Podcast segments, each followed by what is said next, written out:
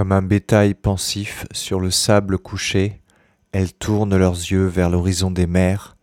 et leurs pieds se cherchant et leurs mains rapprochées ont de douces langueurs et des frissons amers.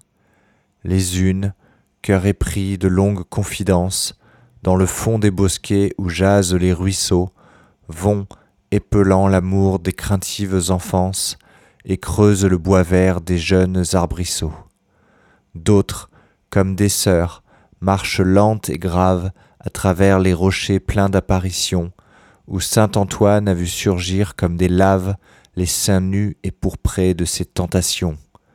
Il en est, aux couleurs des résines croulantes, qui, dans le creux muet des vieux antres païens, t'appellent au secours de leur fièvre hurlante, ô Bacchus, endormeur des remords anciens,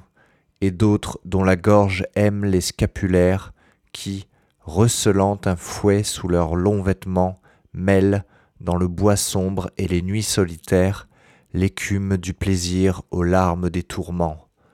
Ô Vierge, ô démons, ô monstres, ô martyrs de la réalité grands esprits contenteurs, chercheuses d'infini, dévotes et satires, tantôt pleines de cris, tantôt pleines de pleurs,